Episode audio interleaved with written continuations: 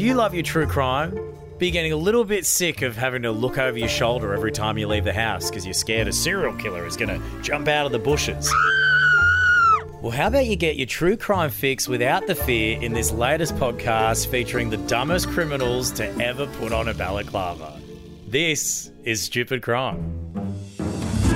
A not so smooth criminal has taken the idea of an open bar to the next level. A man's comments on a Rockdale County Sheriff's Department Facebook post helped get him arrested. Providence police tell us they've arrested a man wanted in a pair of unusual attempted robbery. Magistrates said the drunken prank could have ended a lot worse. With a drawn on disguise, the robber rips off a local pawn shop. A man who was part of a Toowong restaurant shooting may be one of Brisbane's dumbest criminals. And the man was arrested Thursday on warrants for felony violation.